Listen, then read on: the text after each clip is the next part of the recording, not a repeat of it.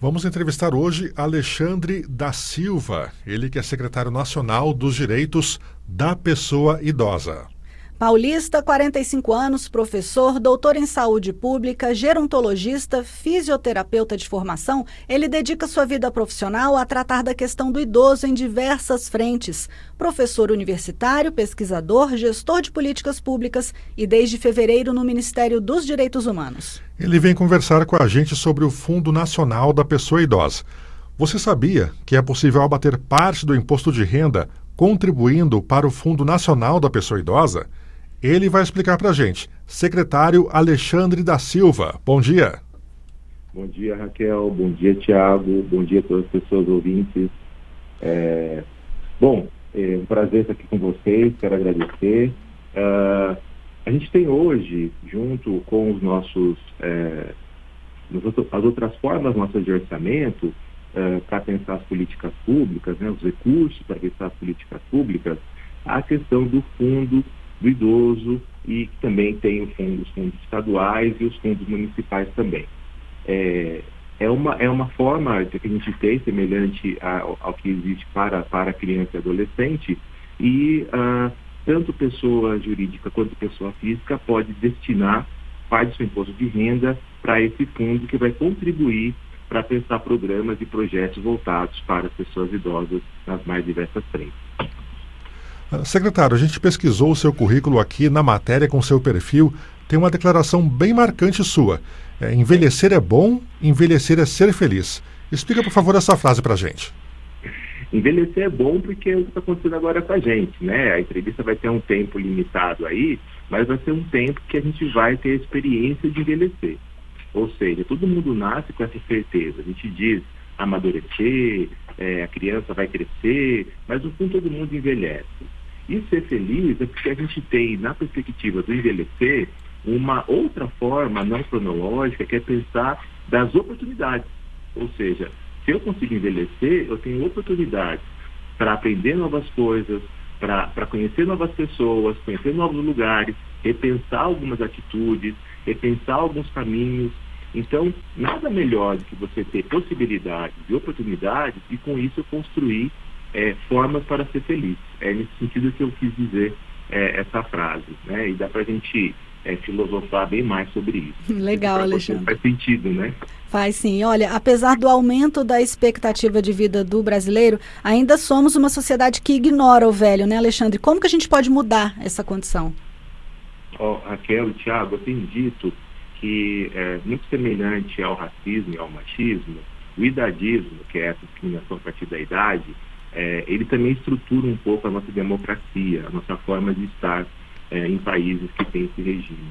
Então, é, as frentes para enfrentar, por, por enfrentamento ao idadismo, tem que ser cultural, ou seja, aquilo que se fala da pessoa mais velha, do que é ser velho, né, que estereótipos são, são criados no nosso imaginário e também construídos já desde a infância. É pensar em como as instituições tratam a pessoa idosa, essa ideia do aposentado, do aposento, de aposentadoria, quer dizer, vamos ressignificar isso. Quantas pessoas nós conhecemos hoje, de 60 anos ou mais, que agora está tendo o primeiro filho, ou ainda não quer ser avô, ou quer ser um avô, mas ainda quer trabalhar, ou seja, as adolescências estão mudando, ser uma pessoa sexagenária hoje é bem diferente de 20 anos atrás, é, como a gente vai lidar com a forma é, ali individual que a gente vai ter é, de pessoas mais jovens, esse convívio intergeracional, o quanto ele pode ser rico e não só um espaço de violência, e, e também como a gente não vai deixar que a pessoa adoeça por se sentir mais velha. Então, quis dizer aqui, Raquel Thiago, que nós temos várias formas de entender as manifestações do idadismo na nossa sociedade. E, secretário, no primeiro trimestre de 2023, foram registradas mais de 200 mil violações contra os direitos da pessoa idosa. Na sua visão, as violações aumentaram ou aumentou o registro delas pelos canais disponíveis? Uh, os dois, os dois, Thiago. Assim, por um lado, a gente tem a preocupação ainda das violências uh, estarem aumentando, e aí eu quero destacar aqui uh, uma que vem crescendo e trazendo bastante preocupação para nós, uh, que é a violência financeira. Uh, nós também retomamos né, o nosso Disque 100 e a gente vem também aprimorando o Disque 100. Então, são três fatores que explicam o aumento da violência nesse último ano. E eu quero aproveitar essa pergunta, até Tiago, e dizer que a gente pode ter esse aumento ainda nos próximos anos, mas é importante olhar o porquê, né? Porque é, esses motivos uh, são, são, são três que já explicam, pode ser que lá no estado ou no município também melhore a forma de captação das informações sobre violência, mas o mais importante, tanto aqui né, é, no nível federal quanto no estadual e municipal, é o que nós estamos fazendo para o enfrentamento. Então, é tão importante quanto o diagnóstico, a captação da informação, também a forma de resolução desses casos.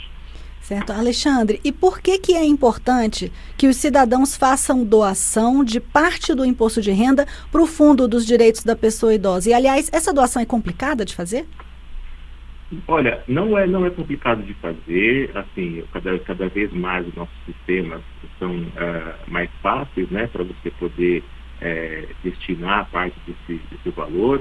Uh, pessoas físicas podem destinar até 3% e jurídicas até 1%. Uh, qualquer contador, contadora pode auxiliar bastante nesse processo. É, é lá na parte final, quando você começa a fazer a declaração, é só na parte final mesmo que ele vai perguntar se você quer destinar para um desses fundos. É, a importância, Raquel e Tiago, é que o Brasil não é só um país de crianças e adolescentes. O Brasil é um país hoje de pessoas mais velhas, de pessoas grisalhas. Veja, se a gente olhar o nosso mapa, a gente vai ter em alguns municípios que a cada três pessoas, uma já é idosa. Tem municípios que 40% da população já é idosa. E onde não é, é porque as condições para envelhecer ainda não são boas. Então, esses são dois motivos para a gente é, é, reforçar, né, pedir que as pessoas também passem a destinar a parte de renda para o fundo uh, nacional do idoso, para, enfim, para que a gente possa pensar nessas políticas que vão é, precisar ser específicas a depender da região, a depender do perfil de pessoa idosa que ali reside. Certo, secretário, qual mensagem que o senhor deixa para os nossos ouvintes 60 mais? é, para os especialistas em envelhecer, eu vou deixar o recado de que é, nós estamos aqui na Secretaria Nacional da Pessoa Idosa trabalhando para que todas e todos tenham uh, o direito de envelhecer com dignidade, para que os senhores e as senhoras possam, talvez pela primeira vez, ter a possibilidade de viver plenamente a sua cidadania, para que muitas pessoas tenham direitos que nunca foram assegurados, que possam ser a partir dessa, dessa gestão. É, contem sempre com a nossa secretaria, uh, ao nosso canal aqui. Eu tenho dito que qualquer pessoa idosa que queira falar comigo, grupos de pessoas idosas têm prioridade aqui. Hoje nós temos aqui do chamado, então qualquer tipo de pessoas idosas que queiram falar comigo para falar de política no sentido mais amplo, fiquem à vontade. A aproximação dos senhores e das senhoras da secretaria é fundamental. Tenham um, um bom final de ano, boas festas e a gente, eu torço muito para que eu possa encontrá-los em algum lugar do Brasil no próximo ano. Alexandre da Silva, muito obrigada pela sua entrevista aqui ao Conexão Senado e até uma próxima oportunidade. Obrigado a vocês, fiquem bem, um abraço.